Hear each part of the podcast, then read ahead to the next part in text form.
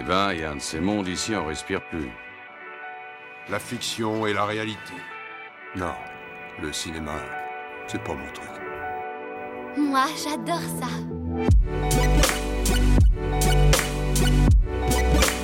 C'est vraiment un navet, ce film. Je trouve bon, moi, ce film.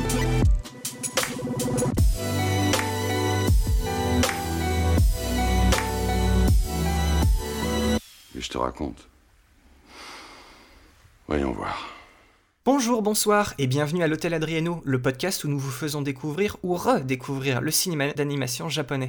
Je m'appelle Boris et comme à l'accoutumée, de l'autre bout du fil se trouve mon ami Julien. Julien, comment va? Eh bah ça va, ça va, super, et toi? Franchement, euh, ça va bien. Aujourd'hui, c'est l'épisode numéro 2 et déjà, on transgresse notre règle de ne pas parler d'un film directement tiré d'une d'une série animée, mais je sais que tu sais qu'on a de très bonnes raisons pour le faire. Donc cet épisode, il est consacré à un film, euh, je vous le dis tout de suite, que j'aime beaucoup, et qui est pas si connu que ça, en fait, c'est tout simplement Le Château de Cagliostro, réalisé par Hayao Miyazaki. Il est sorti au Japon en décembre 1979, et il est sorti chez nous en janvier de cette année, janvier 2019, 40 ans après. Tu te rends compte? 40 ans. Ouais, ça fait, ça fait un bon bout de temps quand même. Ouais. Alors, est-ce que tu peux nous raconter un peu vite fait euh, l'histoire? Oui, bien sûr. Alors qu'il vient de dévaliser le casino de Monte Carlo, Lupin le troisième, parce qu'il faut savoir que c'est le petit-fils de, de- de Lupin, Arsène Lupin, le, le- le grand cambrioleur. Son nom en VF, il faut savoir que c'est Edgar de la Cambriole. C'est assez marrant. Exceptionnel. C'est un gentleman euh, cambrioleur, un peu de génie. Il est aussi aventurier, il aime bien se balader partout. Il est toujours accompagné de son acolyte qui s'appelle Jigen. Il décide d'aller enquêter euh, dans le château d'une petite principauté qui s'appelle Cagliostro, qui est tout à fait, euh, tout à fait fictive. Qui soupçonne, après justement ce, braquage de casino, il soupçonne cet endroit, Cagliostro, d'être le cœur d'une plaque tournante d'un trafic de faux billets. D'ailleurs, euh, dont ils se rendent compte que, en fait, euh, pendant le braquage, ce ne, ce ne sont que des faux billets, ils se sont fait enfler. Et en plus, en allant, sur, euh, en allant à Cagliostro, ils apprennent qu'une princesse est enfermée dans le château et elle détiendrait la clé d'un fabuleux trésor. Mhm. Du coup, Julien, tu, tu- est-ce que tu l'avais vu euh, déjà avant euh, ce podcast, le film? Alors, avant ce podcast, oui, je l'ai vu bah, justement pour la sortie en France. Euh, donc, je l'ai vu sur grand écran. J'ai eu le bonheur et le plaisir de le voir euh, sur grand écran. C'était absolument génial. J'adore ce film. Et toi? Alors oui, je l'avais vu avant, je l'ai pas, je l'ai pas revu pour la sortie, mais en fait, quand j'ai, quand j'ai commencé, on va dire, à, à me refaire la, la filmographie de, de Miyazaki, j'avais, j'a- j'avais lu que son, son premier, son premier film, il y avait, il y avait encore une histoire de, de château. Et, euh, et du coup, je ne, je ne le connaissais pas, et, mais je les ai fait, ouais, je les ai fait dans, dans l'ordre. Donc, euh, quand j'ai recommencé tout ça, j'ai commencé par le château de Cagliostro, et j'étais euh, pas mal surpris parce que c'était un très bon film. Tu l'avais vu, encore une fois, je te pose la question, la question qui tue. Est-ce que tu l'as vu en, en VF ou en VO le film? Eh ben, je pense que tu peux te douter euh, très fortement que je l'ai vu en VO, d'autant plus que je l'ai vu dans un cinéma d'arrêt d'essai, donc du coup c'était génial, vraiment euh, bande son euh, incroyable, donc du coup dans les meilleures conditions, j'ai envie de dire, Une bonne expérience. une très bonne expérience effectivement. Tu sais, moi je l'ai vu, hein, comme d'hab, je l'ai dit, euh, je l'ai dit dans l'épisode précédent, mais la, la grande majorité des films d'animation japonais, j'aime quand même les regarder en, en VF, même si les, on va dire les plus vieux ont une voix, une, une version française doublée euh, aux petits oignons un peu, un peu cliché, mais qui, qui rajoute un, un certain, un certain charme. Du coup, Julien, qu'est-ce que t'en as pensé du, du château de Cagliostro? Alors moi j'étais complètement étonné en fait de voir à quel point il a pris à, à la, rapidité à laquelle il a pris une place dans mon cœur en fait. Très très vite, il est devenu dans une espèce de top un peu spécial de film Miyazaki pour moi. Genre euh, c'est vraiment pour moi c'est un feel good movie euh, complet et je pourrais c'est le genre de film que je pourrais je pense regarder euh, très très régulièrement sans jamais m'en lasser parce que genre il y a il y a un tel vent de, de, de, fraîcheur et de et de, enfin c'est vraiment c'est vraiment super satisfaisant à regarder et ça te laisse sur un mood qui est incroyable. Moi, j'ai adoré ce film, quoi. On est deux. J'attendais de savoir ton, ton avis, ouais. Ouais, on est, on est deux, et puis euh, tu vois, par rapport à, à l'épi- à l'épisode précédent sur, euh, sur Horus, je pense qu'on est, on est complètement à l'opposé. Là, c'est un, tu vois, c'est un film de, c'est un film de commande, pas de sous-texte politique, mais c'est juste, c'est juste un film que je trouve super divertissant. euh, C'est trop bien rythmé. les personnages, enfin surtout le personnage de Lupin, je le trouve vraiment charismatique. C'est une, excellente aventure et puis ça m'a carrément donné envie, comme toi, de, le revoir encore et encore, et, euh, aussi de découvrir l'espèce d'univers euh, Lupin, puisqu'on va vous dire, euh, je vais vous expliquer ça juste après, mais Lupin, c'est une série animée qui a tout un univers et qui a énormément de films et de séries, et ça, c'est un film qui m'a vraiment donné envie de, de m'y plonger, donc quand j'aurai un peu de temps, bah, j'essaierai de, de, regarder tout ça, et ça va me prendre énormément de temps, mais c'est pas grave, j'irai les à pieds joints, je sauterai là-dedans. Parfait. J'avais jamais entendu parler de la principauté de Cagliostro. Il y a très peu d'habitants, 3500. C'est le plus petit État membre de l'ONU. Et c'est ici que les faux billets seraient fabriqués. Cet endroit est une vraie légende dans le milieu. D'ailleurs, on l'appelle le trou noir. Le trou noir Pourquoi On dit que tous ceux qui s'en approchent disparaissent à jamais. Oh, je suis mort de trouille. Je vais faire un petit somme en attendant.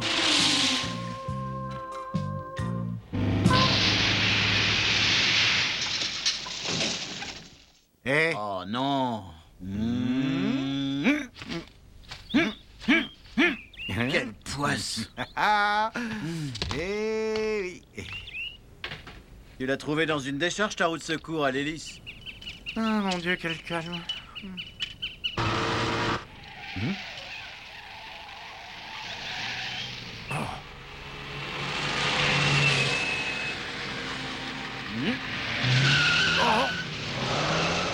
Qu'est-ce que c'était? Allez, grimpe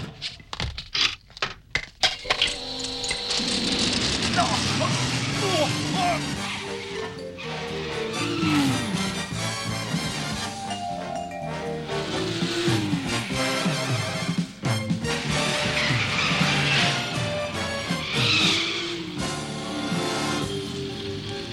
on est qui? La fille Bien sûr on va commencer par un petit peu de contexte. Donc, on est dans les années 70. À cette époque-là, Hayao Miyazaki, il travaille toujours avec euh, l'équipe euh, composée de d'Isao Takahata et de Yasuo Otsuka, qu'il avait rencontré justement pour euh, Horus.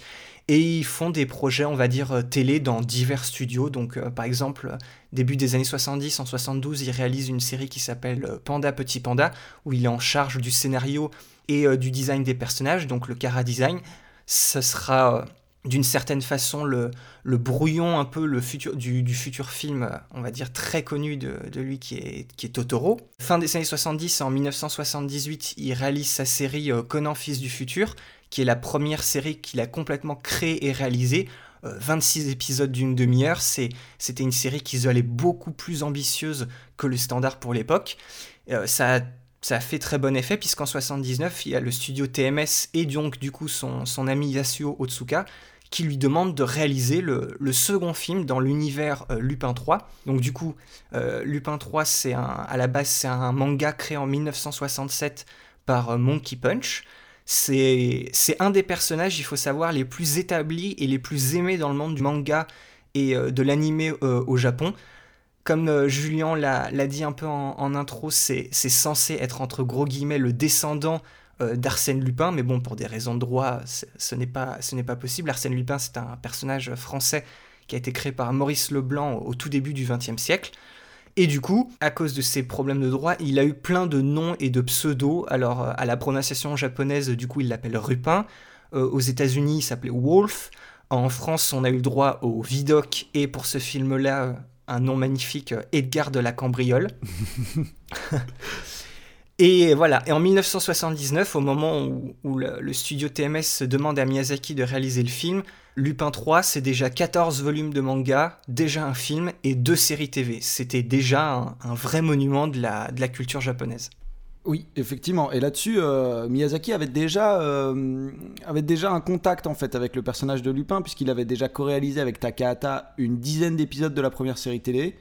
Et il va réaliser deux épisodes de la seconde, dont le dernier épisode. Donc il a déjà un, bagage avec le personnage.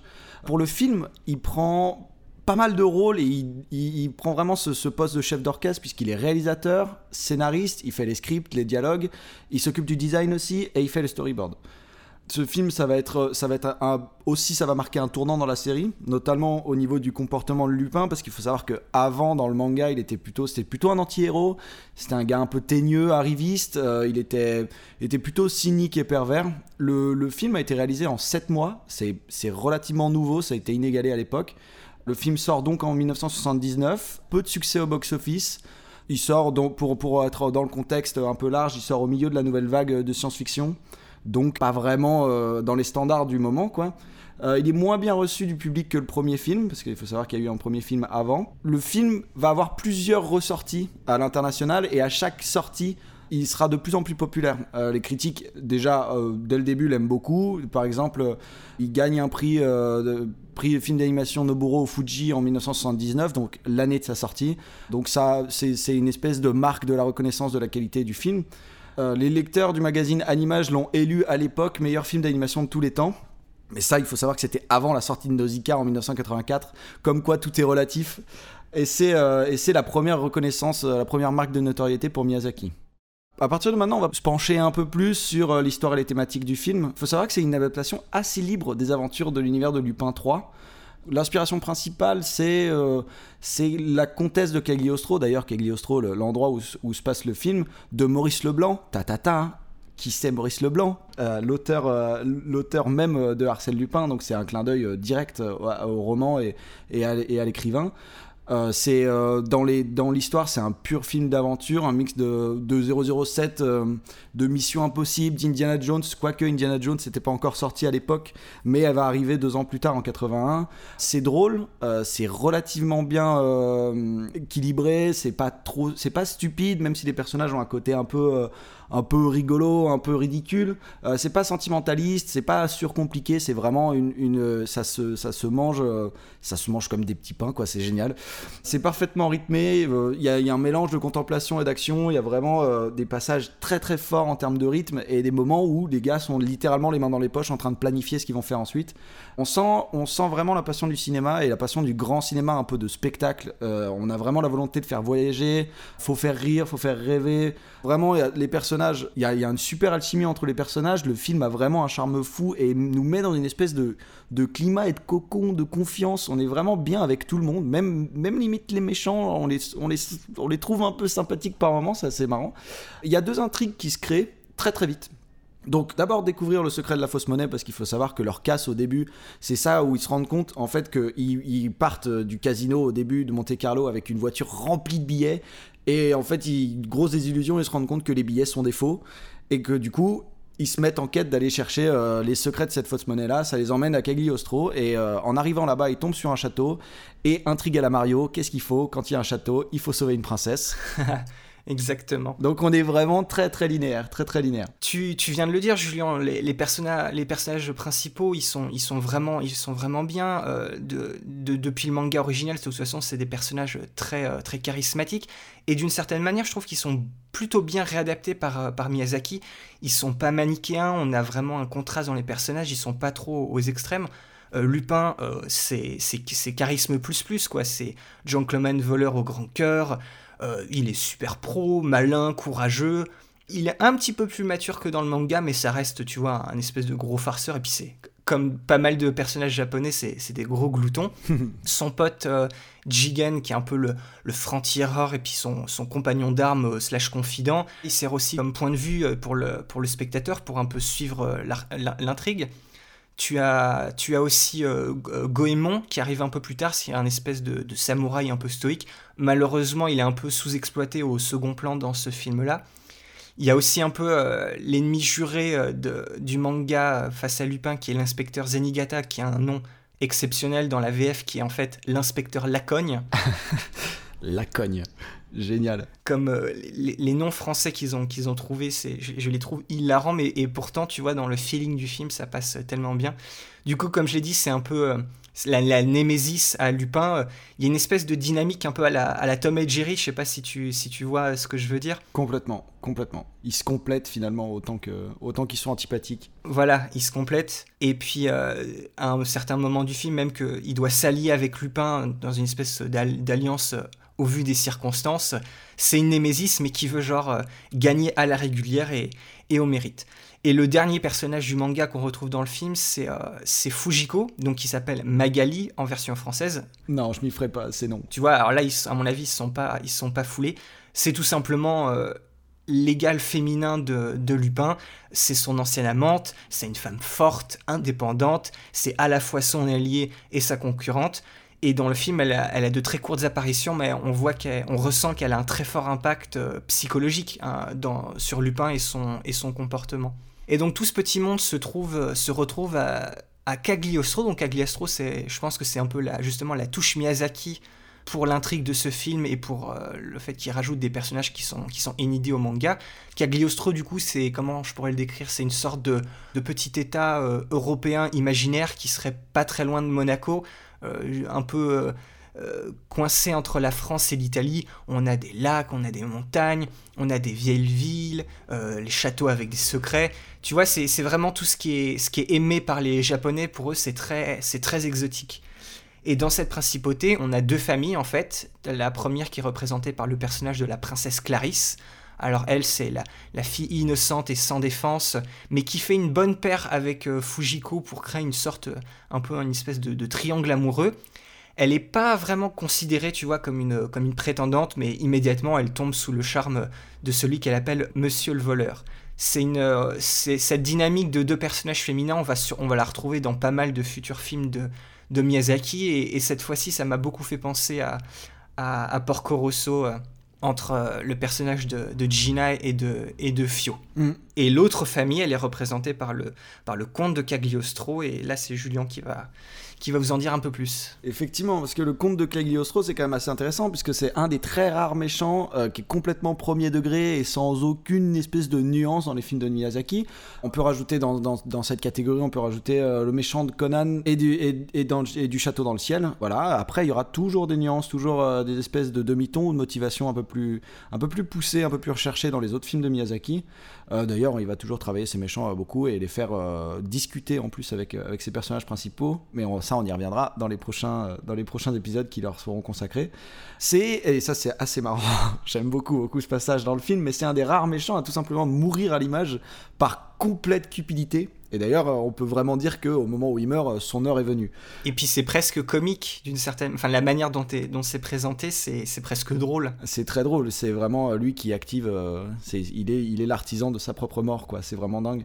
Il est inspiré d'un vrai faussaire du temps de Louis XVI qui se faisait passer pour un comte. Il est l'obscuralité et la moralité, alors que, enfin la moralité, hein, pas la plus loin moralité, à ne pas confondre. Alors que Clarisse, elle justement, est plutôt la lumière et l'innocence. Et Lupin arrive ici euh, en complet entre deux et en comme si euh, il appartenait pas du tout à cet univers-là, quoi. Et il vient bousculer les choses. C'est un film d'aventure, mais c'est aussi en même temps une relecture du personnage de Lupin. qui est là? Ce n'est rien, c'est un voleur. Un voleur? Comment ça? Bonsoir, mademoiselle, la future mariée. Vous êtes l'homme de l'autre jour, n'est-ce pas? Euh, Vous avez perdu quelque chose. Vous êtes venu exprès pour ça? Si le comte vous découvre ici, il va vous tuer. Vous plaisantez, chasser, être chassé fait partie de la vie des voleurs. Je repartirai quand j'aurai fini ce que j'ai à faire. Ce que vous avez à faire? J'aimerais tant vous offrir quelque chose en remerciement de votre gentillesse, mais pour l'instant je suis enfermée. Prenez ceci. Ce que je désire le plus, c'est le trésor unique enfermé en haut de cette tour par le plus monstrueux des magiciens. Je vous en prie, accordez au vulgaire voleur que je suis la faveur de s'en emparer. Vous voulez parler de moi? Voler au secours de pierres précieuses enfermées dans un coffre Relâcher au milieu de la nature verdoyante une merveilleuse jeune fille qu'on veut forcer à se marier. Tout ça fait partie du travail d'un voleur.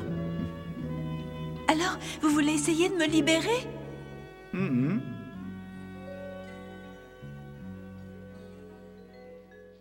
Du coup, maintenant, on va, on va parler un peu plus de, l'esthétique, euh, de tout ce qui est réalisation et un peu de la, de la musique pour le film. Là, je veux commencer par la, par la direction artistique en fait de, de l'état de Cagliostro et, et commencer par le, le, véritable soin apporté au, décor. On a des paysages qui sont euh, franchement magnifiques, qui commencent à être détaillé car on n'est pas encore au point des futurs films d'animation japonais où les, décors mais regorgent de détails, mais là on, commence à, entre, entreapercevoir ce, cette, véritable volonté de créer des, des, environnements qui sont, qui sont très évocateurs. Tu as un espèce de mélange entre quelque chose de, de, une, un certain réalisme, mais un peu, tu vois, poétique. Il y a un véritable contraste des couleurs qui est un peu parallèle au scénario, en fait, dans les environnements. Euh, les environnements de jour et les environnements de nuit, qui représentent un peu les, justement les deux familles de la principauté de Cagliostro. Et au milieu de tout ça, il y a la pièce principale qui est en fait le château, qui est en fait directement inspiré de, encore une fois, de, Paul Grimaud et de son film La bergère et le rameneur, qui est en fait une espèce de première version d'un film qui est beaucoup plus connu, qui est sorti dans les années 80 et qui s'appelle Le roi et l'oiseau, avec euh, tu vois une silhouette très verticale, très élancée, il y a beaucoup de tourelles, il y a les oubliettes, il y a un donjon, enfin tu vois, il y a la, il y a la totale. Et ce qu'il faut savoir, c'est que pendant la pré-production, Miyazaki, il a carrément dessiné les plans du château. Il a été en charge de l'architecture, à l'extérieur et à l'intérieur, des environs, et il a tracé justement les déplacements des personnages. Donc il y a, vraiment une, manière de, poser justement l'environnement, les décors et les personnages et que tout soit, lié et euh, cohérent. Dans cette aventure-là, il y a son ami euh, Yasuo Otsuka qui était en charge du, design des personnages et aussi des véhicules. Et il s'est beaucoup euh, lié avec le style visuel de Miyazaki, parce que Miyazaki, il faut savoir que lui, il dessine aussi. Donc on, conserve ces espèces de, traits doux, ces figures jeunes et sympathiques, mais aussi un, petit, un côté un peu plus romantique qu'à l'accoutumée. Une autre chose qui est très importante, c'est que ce film-là nous fait passer euh, par euh, tous les espaces. Euh, on est dans l'eau, on est dans l'air, on est sur les routes. Il y, a une, fluidité et il y a un rythme exceptionnel. Il y a une, diversité de, scènes, que ce soit d'action ou de contemplation. Et ça, je veux le, donner à, Julien pour, pour expliquer un peu plus en détail, mais c'est quelque chose de très frappant dans le film. Ouais, complètement. Bah, D'ailleurs, euh, il y, a une scène qui est, je pense, ma scène préférée euh, du film. Euh, pas très largement, mais en tout cas, elle a pris très très vite une grosse place dans mon cœur. Moi, je l'ai vu pour la première fois au cinéma. Donc, il y a une scène de course-poursuite qui est vraiment une scène anthologique dans le film. C'est quand ils arrivent, en plus elle arrive, c'est vraiment, on, la présente au début pas du tout comme une scène de course-poursuite, c'est vraiment normalement, ils, vont vers Cagliostro et les ennuis leur arrivent dessus très très vite. Et ils tombent complètement dans ce qui est en train de se passer là-bas, quoi ça a été cette scène, euh, rien que cette scène-là, déjà que le film en général, mais surtout cette scène a été une énorme influence pour des gens euh, très connus aussi, hein, comme euh, Steven Spielberg dans son Indiana Jones, dans son Tintin, le récent en 3D, complètement en 3D. Je sais pas si vous, si, si, vous vous rappelez de la scène qui est complètement en plan séquence où il y a une petite voiture et ça passe de partout, la caméra va n'importe où. C'est hyper, hyper dynamique. Il faut savoir que c'est l'influence directe, ça a été Cagliostro, hein, cette, cette course-poursuite. Ça a inspiré aussi des gens comme John Lasseter, qui a quand même fait Toy Story, euh, qui a eu une carrière incroyable chez Pixar, et aussi d'autres gens que vous connaissez un peu moins, mais qu'on aura l'honneur de vous, de vous présenter dans les prochains épisodes, qui s'appelle Masaki Yuasa, qui a fait des films euh, très très très très cool, comme Mind Games par exemple, qui peuvent avoir des scènes avec euh, une, dynamique et, euh, et, un rythme effréné et incroyable. Et je pense que oui, effectivement, il y a des liens très importants à faire entre les deux. D'ailleurs, Masaki Yuasa dira que son, son, son véritable, son, sa véritable influence et ce qu'il a mis à l'animation, ce qui lui a donné le goût d'animer et de réaliser des films, c'est euh, c'est vraiment cette course-poursuite-là et ce film-là. quoi.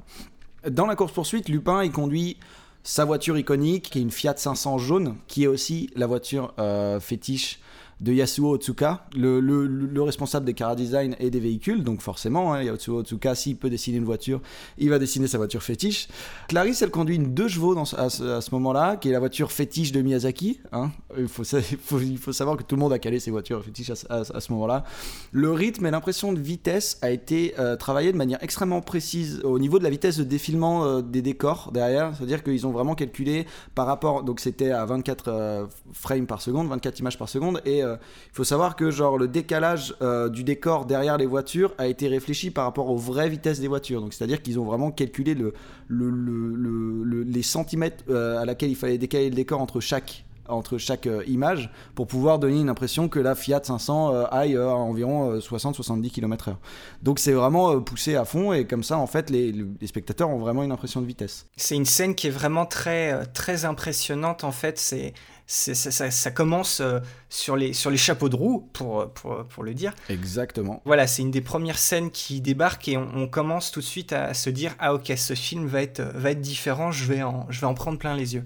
C'est à la fois à la fois hyper rythmé et très très drôle avec euh, genre vraiment des, des, des, des, voitures qui se, qui se plient dans tous les sens, des explosions de partout, mais tout, tout reste relativement léger. Et c'est là où c'est vraiment euh, méga intéressant, c'est que genre c'est à la fois drôle, mais en même temps on a des, explosions, des voitures, des, fin, des, voitures qui, s'écrasent de partout. Euh, voilà, ils se balancent des grenades d'une voiture à l'autre. Enfin, c'est vraiment c'est fou quoi. C'est vraiment une scène qui est folle. Et la, et la physique euh, est complètement euh, complètement oubliée quoi. Ce, ce, côté aussi justement très dynamique où justement on ne se on ne, se, on ne se bloque pas par rapport aux règles de la physique, ça va être aussi euh, utilisé dans, dans, une, dans une autre scène que je trouve absolument, absolument folle, si tu veux bien en parler. Oui, alors euh, je pense qu'on parle de la même scène, on parle de la scène euh, sur les toits qui se passe euh, juste après que Lupin est déterminé d'un plan génial pour aller sauver Clarisse. Voilà, pour aller, pour aller rejoindre Clarisse qui est, qui est bloquée dans la, dans la plus haute tour du plus haut donjon, un peu, tu vois, à la, à la Shrek. Exactement, à la Shrek. Et c'est une, une scène qui est relativement invraisemblable, mais totalement hilarante, parce que genre, la physique n'a plus aucune place dans cette scène, il y a une espèce de prise d'élan incroyable sur les toits où, qui se fait en plusieurs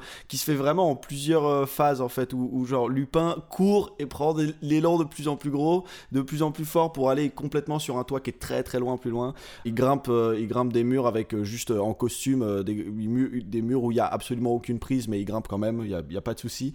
C'est une animation typique de l'école du mouvement japonais qui a été développée fin des années 50 jusqu'aux années 70 à peu près. Et Otsuka a été une des figures principales de ce mouvement-là. Le combat final entre Lupin et euh, le grand méchant du film, le comte. C'est un combat qui est inévitable, qui est réfléchi. On n'utilise pas la force brute. On utilise, c'est surtout un mind game, c'est surtout une histoire de malice et tout ça. Tout ça pour la bague, justement, une bague qui débloque l'accès à un trésor. Et il euh, n'y a pas de violence qui est montrée à l'écran. Il se court juste après, euh, dans un clocher, au milieu de tous les engrenages du clocher et tout ça, où il monte sur le, sur le clocher qui est bloqué justement, et qui d'ailleurs finit, euh, finit assez mal. On en a déjà parlé. Le happy end est plutôt mélancolique, il a un ton assez mélancolique. Lupin, il a du mal à laisser Clarisse et tout l'univers. D'ailleurs, surtout la fin, ce que révèle euh, justement la bague, est quelque chose d'absolument magnifique à mon sens.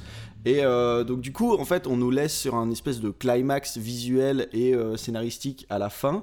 Et Lupin a du mal à se détacher de tout ça, à se détacher de Clarisse, où il y avait une espèce de romance entre les deux, euh, quelque chose de très mignon, et il a du mal à repartir. C'est la fin aussi de l'alliance entre Lupin et Zenigata, l'inspecteur Lacogne en français, en VF. C'est la fin de leur alliance pour justement essayer de résoudre ce problème, ce, mystère de Cagliostro. Et ils retournent à leur routine habituelle de la série, à savoir le chasseur-chassé. Oui, c'est ça, tu vois, c'est une sorte de... on, vient de vivre une super aventure, ça vient de se terminer, puis euh, puis faut déjà faut déjà repartir. On est de nouveau euh, coursé par notre euh, par notre némésis. C'était qu'un épisode parmi euh, parmi tant d'autres dans notre vie, et puis et puis voilà, il faut il faut continuer à vivre à vivre sa vie, et puis accepter les, les conséquences les conséquences de ses choix. Et en plus, cet happy end, pour trouver une, petite transition, c'est très bien. Je trouve que l'ambiance de, de, cette fin, justement mélancolique, c'est très bien mis en, en, valeur par, par la musique, la musique du film. Oui, absolument, qui est composé d'ailleurs par Yuji Ono, aussi interprété par le UN Explosion Band, qui était déjà en poste. Enfin, Yuji Ono et UN Explosion Band étaient déjà en poste sur la deuxième série, Lupin. C'est un mélange de jazz. Alors, le jazz, c'est quand même un truc qui va ressortir énormément. C'est la patte reconnaissable de la série et du film, du coup. Et c'est le mélange de ce côté jazz et d'un orchestre classique romantique ça soutient enfin superbement bien l'image et ça, ça varie selon les scènes d'action et les moments de contemplation, comme par exemple le moment où Lupin est devant la forteresse et va essayer de trouver un plan, ou les moments où il pense à Clarisse mais qu'il n'est pas avec elle et tout ça. Et les moments d'action, le jazz soutient, enfin l'espèce de dynamique du jazz soutient l'action euh, merveilleusement bien quoi. Je pense qu'il est temps de passer à la rubrique qu'on aime bien, qui nous fait assez plaisir, c'est-à-dire c'est quoi ton plan? Alors, le plan que j'ai choisi, dans un film où justement, qui est très dynamique, un film d'aventure où il y a pas mal d'action, J'ai choisi un, plan qui est à un moment un peu beaucoup plus calme. C'est un plan, alors pour le retrouver, c'est un plan qui est à quasiment, bah, qui est à 44 minutes pile. Lupin ou Edgar de la Cambriole vient de réussir après euh, une suite d'événements qui défient les lois de la physique à, retrouver la chambre de, Clarisse pour venir la, sauver. C'est une grande pièce qui est presque vide, il y a juste un, lit et un, fauteuil. C'est complètement dans la, dans la pénombre, il arrive, il lui explique justement qu'il est venu la, sauver, mais Clarisse, euh, en tant que princesse, elle pense aussi aux, gens justement de sa principauté, elle lui explique qu'elle ne veut pas qu'elle ne veut pas partir, et Lupin justement est un peu frustré, et il, se tourne, on ne sait pas très bien ce qui se passe, et il fait sortir de ses mains, en tant que petit euh, magicien, une petite fleur qu'il donne à Clarisse, et au bout de cette petite fleur, il, y a une espèce de mini, toute petite cordelette qu'il euh, déplie avec plein de petits drapeaux justement euh, internationaux. On a le drapeau de la France, du Japon, de la Suède, du Danemark, plein de petits drapeaux. Et c'est un moment justement qui est très surprenant, qui est justement dans un, dans un moment très... bah, comment dire, très, très calme, où c'est un peu triste parce que justement, euh, il, ne, il, ne, il, ne peut, il, ne, veut pas la, forcer justement à, à s'échapper avec lui. Il y a un petit moment voilà comme ça de, de lévité et de, et de joie, et je trouvais que c'était une, une, espèce de petite parenthèse très sympathique. Et, et ça met pas mal en, en, lien justement le retravail qu'il y a eu sur le personnage de, de Lupin, qui justement, on l'a dit au début du podcast, mais dans le manga originel, très, très cynique, un peu pervers, c'est un coureur de jupons. Et là, il y a on voit qu'il y a un véritable respect, il y a une véritable lévité un peu dans, son personnage, une espèce de petite pause comme ça entre deux, et, et ce plan justement où les deux se sourient, se rigolent de cette petite blague, de ce petit tour de magie, moi ça m'a toujours marqué en fait, c'est un passage que j'aime beaucoup dans, dans, le film, beaucoup plus calme, mais ouais, avec, qui, a, qui, pour moi un lien profond avec euh, l'histoire et la relecture du, personnage euh, principal de Lupin. Mais c'est ça, c'est en fait c'est ça qui me qui, me qui me bouleverse un peu euh, et, qui, est profondément intéressant, c'est que là pour la première fois, je pense, euh, Lupin devient romantique quoi, vraiment. Oui, voilà, c'est ça, ce, ce, ce côté romantique. Ouais, c'est le c'est le bon mot. Voilà. Et, à une fille qui est enfermée dans une tour et qui peut pas voir plus de choses que son petit domaine, lui, il lui offre une fleur et il lui, propose en quelque sorte d'aller voyager et, découvrir le monde quoi. Et, ça, ça, ça me semble quand même aussi profondément ancré dans, dans, dans, le délire de Miyazaki, c'est-à-dire qu'il peut pas euh, rester au même endroit 5 euh, minutes. Quoi. Il faut qu'il fasse euh, des films de partout et qu'il y ait de la nature et que ce soit du voyage, de l'exploration et tout ça. Et c'est vraiment une invitation à. Et, de sortir ça à une femme comme ça, c'est vraiment. c'est comme réécriture du personnage. quoi. Et toi, Julien, c'est quoi ton plan? Alors, mon plan se situe dans le film plutôt vers la fin, puisqu'il se passe à, à 1h14. Euh, le film fait environ 1h30, si je me trompe pas. Et il se passe à 1h14, 51 euh, secondes, si jamais. Euh, vers, voilà. Et c'est un moment où le comte de Cagliostro décide, pour récupérer la bague, quel meilleur moyen de récupérer une bague que d'organiser un mariage en tantinet forcé, hein, puisqu'on laisse une femme dans, un, dans une tour. Un mariage forcé est, est vraiment glauque dans sa mise en scène. Et très très glauque. Il faut, il faut imaginer une espèce de cérémonie du Ku Klux Klan, mais sans les draps blancs, plutôt des draps noirs. Mais cette ambiance, cette ambiance qui ne fait pas du tout justement mariage, c'est extrêmement, extrêmement glauque. Je pense que glauque c'est le mot. Glauque c'est exactement le mot parce que euh, des, des, des, bougies allumées en rond euh, avec beaucoup trop de bougies pour, euh, pour ce que c'est, c'est vraiment. On a, on a l'impression un peu d'une d'une rencontre avec le diable un peu. Lui, il a, il a une capuche qui lui couvre en plus la tête vachement, avec une tête de bouc à l'avant. Euh, il, il est tout en noir, euh, noir-violet, avec, euh, avec beaucoup de rouge à l'intérieur de sa cape. Il a une énorme cape. Et alors, le plan que j'ai choisi, c'est vraiment une image où il, tend sa cape. Il la, balance, vous irez voir sur Twitter ou sur, sur Facebook pour voir si vous voulez vraiment voir le plan, mais il tend sa cape. Et en fait, visuellement, la cape rouge prend totalement Clarisse qui est elle en blanche. Donc là, c'est vraiment le, encore une fois la dualité dont on parlait entre les deux personnages. Euh, lui, c'est vraiment le mal absolu qui veut genre s'étendre et manger un peu les autres pour pouvoir genre asseoir son pouvoir. Donc c'est vraiment méchant, euh, finalement très simple mais, mais complètement, euh, complètement horrible quoi, genre vraiment méchant quoi. Et, et qui mange cette femme très pure qui est encore très blanche et qui elle se tient droite et qui est complètement écrasée par tout le reste dans le plan. C'est pas du tout son univers. Et donc, c'est une scène qui, déjà, quand elle arrive, en termes de ton et visuellement, elle a rien à voir avec le reste du film. Le reste, c'est très verdoyant, très. voilà, tout ça. Et là, ça devient très glauque, ouais, exactement. C'est extrêmement glauque d'un coup. C'est ça, ce, ce contraste jour-lumière, euh, ténèbres, euh, obscurité, tout ça, ouais, ouais. Voilà, exactement. Je suis tout à fait d'accord. C'est vrai que j'ai l'image devant les yeux et tu as, tu as ce contraste entre cette tenue euh, blanche avec un espèce de ruban bleu, euh, les, les petites pierres vertes sur sa couronne d'argent, mais elle est, elle est complètement en- adossée à cette immense cape euh, d'un rouge, d'un rouge profond. euh. En tout cas, ce qui est intéressant aussi, c'est de regarder nos deux images, nos, nos- les, les deux extraits, les deux plans qu'on a choisis, et juste de se concentrer sur le visage de Clarisse. Euh, simplement, on regarde juste euh, Lupin qui lui donne déjà. Alors, euh, on a la même composition à peu près. C'est vrai. Et on a euh, d'un côté Lupin qui lui offre quelque chose. C'est ça, c'est, j'avais pas, je n'avais pas remarqué, mais c'est la même, euh, c'est quasiment la même composition de, de, de profil des deux personnages, Clarisse et Lupin, et Clarisse et le comte de Cagliostro. J'avais jamais fait attention. Et c'est vraiment dingue de voir le comportement de chaque homme euh, par rapport à cette femme, quoi. Et de voir aussi son, elle, euh, elle, euh, sa, sa réaction, quoi. Mhm. C'est vraiment. euh, Et je pense qu'on a eu, on a fait un choix sans se concerter. Alors c'était absolument sans se concerter, mais ça, ça, ça donne quelque chose qui est assez intéressant finalement. Monsieur le voleur Ne bougez pas, mon enfant. tu n'étais qu'un fou, Edgar. Occupez-vous des autres. Clarisse, ne pleurez pas, Clarisse. Me revoilà, je viens vous rejoindre.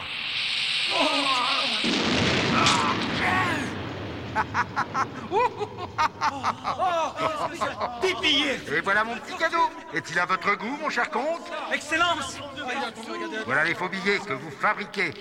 Prenez-les en paiement de la bague. Trouvez cette canaille. Il ne peut être qui c'est Oh, Ça y est, je crois que je le tiens. Qui êtes-vous? Monsieur le voleur. Misérable, tu vas payer cher ton audace. Vous bouillez littéralement, comte Cholapin. Vous allez finir par vous brûler. Prenez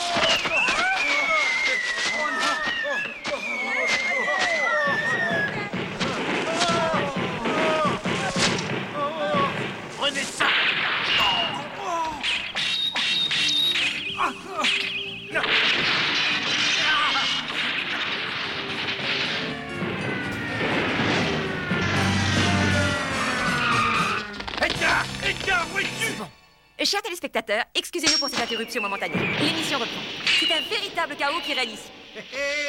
Je vais l'emmener.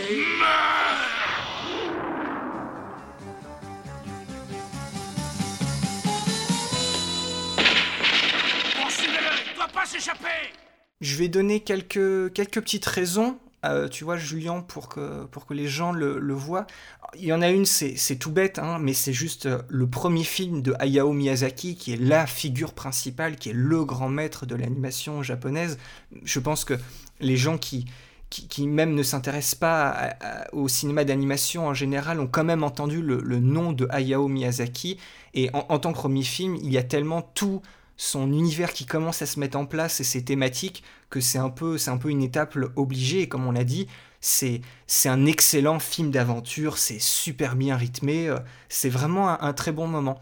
Et je pense aussi que bizarrement pour un second film si vous voyez si, si c'est votre entrée dans l'univers un peu de, de Lupin 3 bah, c'est tout simplement une très bonne entrée et si vous aimez un peu cette, cette dynamique ce, le- entre les personnages, cette idée de ce gentleman cambrioleur un peu, pas, bouffon, mais qui est quand même joyeux et ses, et amis, toutes ses aventures, je pense que c'est une excellente porte d'entrée pour découvrir l'univers de, Lupin. Et il faut savoir qu'aujourd'hui, c'est, comme je l'ai dit au début, euh, moi ça va me prendre énormément de temps parce que c'est euh, 11 films à ce jour et, et 6 séries du- d'une trentaine, d'une trentaine d'épisodes.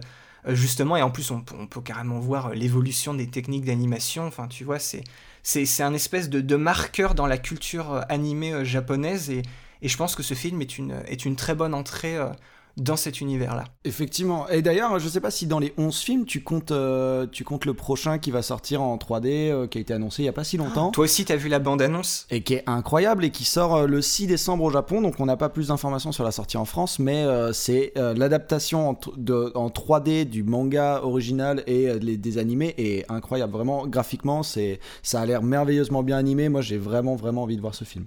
On peut peut-être faire une petite parenthèse sur où est-ce qu'on peut trouver ce film. Alors, il faut savoir qu'il est disponible sur Netflix, mais il y a un hic. Euh, il n'est pas disponible sur Netflix en France, il est disponible euh, sur Netflix US, UK, euh, Canada. Mais si vous avez un VPN et que vous voulez le voir en VF, il est disponible sur Netflix Belgique. Voilà, donc libre à vous d'aller le, le, chercher là-dessus. Et sinon, vous pouvez toujours le trouver là où vous trouvez vos films, hein, bande de flibustiers. Exactement, on vous connaît. Du coup, cet épisode touche maintenant à sa fin. Euh, on espère avoir euh, éveillé un peu votre curiosité et vous avoir donné envie de, bah, voir ce film-là. Franchement, c'est un très bon moment, c'est super fun et, puis c'est pour tout le monde, quoi. Même euh, les, enfants les plus jeunes, je pense que dès 7 ou 8 ans, il n'y a rien de très. de très trop marquant ou qui fait trop peur peut-être justement ce passage un peu à la fin dans la pénombre avec le mariage mais, mais c'est vraiment un très bon moment et ça plaira au plus grand nombre. Comme d'habitude, si après avoir vu le film, euh, vous avez envie de vous aussi participer au, C'est quoi ton plan, vous nous laissez votre capture d'écran si vous pouvez faire une capture d'écran, sinon vous, nous décrivez un peu votre, votre plan favori, votre scène, votre moment préféré de l'épisode sous euh, le post euh, sur nos réseaux sociaux, sur Facebook et Twitter. Avec Julien, on est très curieux de voir ça, comment chacun peut s'approprier une œuvre et qu'est-ce, qui, qu'est-ce que les gens peuvent justement trouver, eux, personnellement, qui, qui les touche. Voilà, oui, et encore une fois, c'est nos premiers épisodes, ce sont nos premiers épisodes, on essaye de tout mettre au point, donc n'hésitez surtout pas à nous faire parvenir vos retours. Il faut savoir aussi qu'on a quelques épisodes d'avance sur vous, donc si jamais vous nous faites des retours, par exemple sur ces épisodes-là, ça va mettre quelques épisodes à vraiment se mettre en place. Vous pouvez nous retrouver sur les réseaux sociaux Twitter euh, et Facebook at Hotel Adriano Pod, tout attaché minuscule. Sur PodCloud, hoteladriano.lepodcast.fr. Sur Gmail, si vous voulez nous envoyer euh, vos C'est quoi ton plan, si vous voulez prendre des captures d'écran, interagir avec nous. Hoteladrianopodcast at gmail.com. Et bien entendu, sur iTunes, euh, prenez deux secondes pour laisser des commentaires, ça supporte vraiment le référencement et la découverte du podcast. On a aussi entre-temps choisi de diffuser l'émission sur Spotify, autre plateforme de plus en plus populaire pour le podcast. Donc donc voilà, plus on est de fous, plus on rit. Le plus important, si vous avez aimé, partagez l'émission autour de vous. Le bouche à oreille, il n'y a que ça de vrai. Ouais, exactement. Amenez, amenez ce, podcast aux, gens qui, comme vous, ont une envie de découvrir un peu d'autres cinémas et ce, genre particulier qui est, euh, qui est le, cinéma d'animation euh, japonais. Il y, a, il y, a, de très bonnes surprises et c'est extrêmement intéressant de, de s'y plonger. Donc en plus, si vous voulez faire ça avec nous au fil des épisodes, bah déjà, merci, c'est super sympa. Vous pouvez retrouver Julien sur Twitter euh, at simplyjuman, J-U-M-A-N, et sur son profil un peu plus professionnel at Juman Creative, tout attaché. Et pour ma part, vous pouvez me retrouver at B underscore l'enfroy, L-A-M-F-R-O-Y. Merci d'avoir tendu euh, une oreille ou deux, et puis on se retrouve bientôt pour le prochain épisode. Et lui, on va le dédier au, second film d'Isao Takata, juste après la, débâcle, on va dire, qu'a été euh, Horus, le prince du soleil, qui est notre épisode 1. Allez écoutez notre épisode 1. et ce film-là, il s'appelle Qui est la petite peste Allez, à la prochaine, ciao bye Salut tout le monde